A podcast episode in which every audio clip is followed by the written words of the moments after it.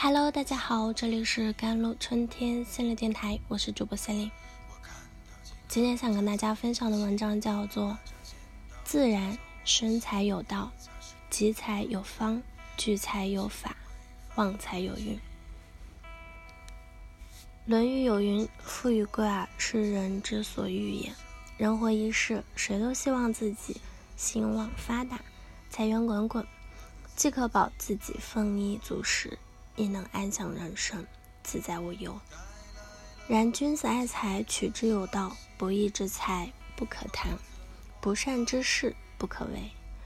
那以下呢，就要牢记财富的四字秘诀了：自然生财有道，集财有方，聚财有法，旺财有运。第一点就是勤啊，生财。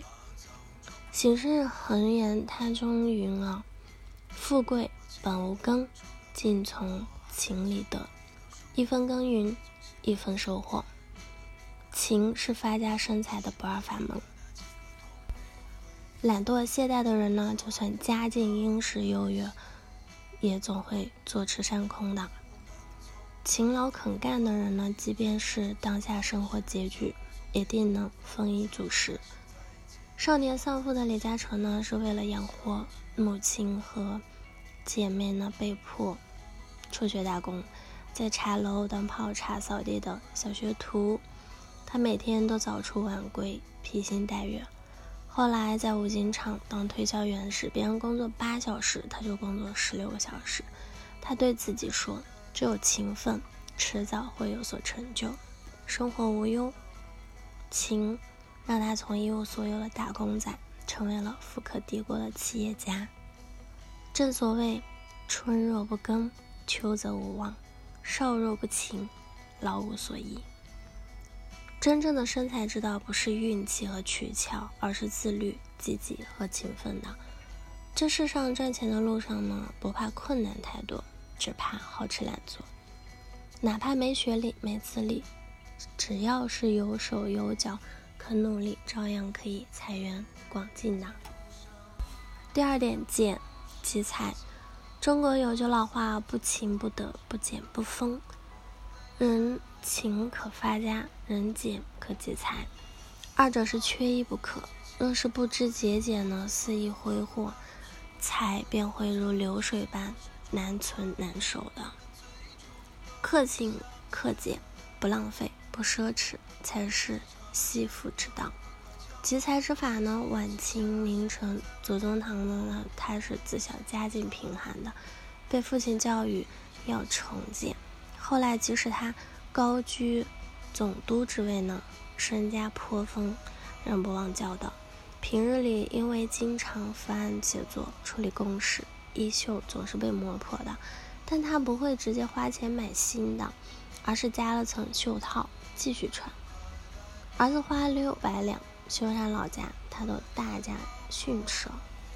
贫寒家儿就是忽然脑满吧，非常稀奇的，令人笑骂，惹我恼恨。他语重心长的对家人说：“总要从寒苦艰难中做起，多酝酿一代，多研究一代也。”左宗棠的后代，也就是勤俭之一啊。以节俭是为荣的，以铺张为耻，因此呢，家有余财，人丁兴旺，维持了百余年的辉煌。俗话说：“人无俭不兴，家无俭不旺。”勤俭节约呢，方能积财、守财、气水长流，避开富过三代的宿命。第三点就是德了，聚财。常言道：“德不立，财难聚。”厚的载物，德性是财富的地基和根本。人若无德，就算天降横财，也会擦肩而过，无福消受的。德高方聚财，一个人有多大的德，就能聚多大的财。范被古人称为一代商圣，还是最早被供奉的财神爷啊。财神爷之所以是财神爷，不在于他巨富有财，而在于他。品高有德。当年呢，他辅佐越王勾践灭吴国、复国的时候，那功成名就后呢，依然辞官经商，一生中三次成为巨富大家，却又三次散尽家财，济贫救困。司马迁说他十九年之中三掷千金，再分散与贫交纾困地，此所谓富豪行其德者也。德高望重的他，很快就是又能聚集大量的财富，积累千金。大学有言：“德者本也，才者末也。”层次越高的人，越是为富且仁，失财济众，为自己积攒福德。这样的人呢，德行厚重，福泽绵长，自然得天眷顾，财运亨通啊。第四点就是进了，旺财。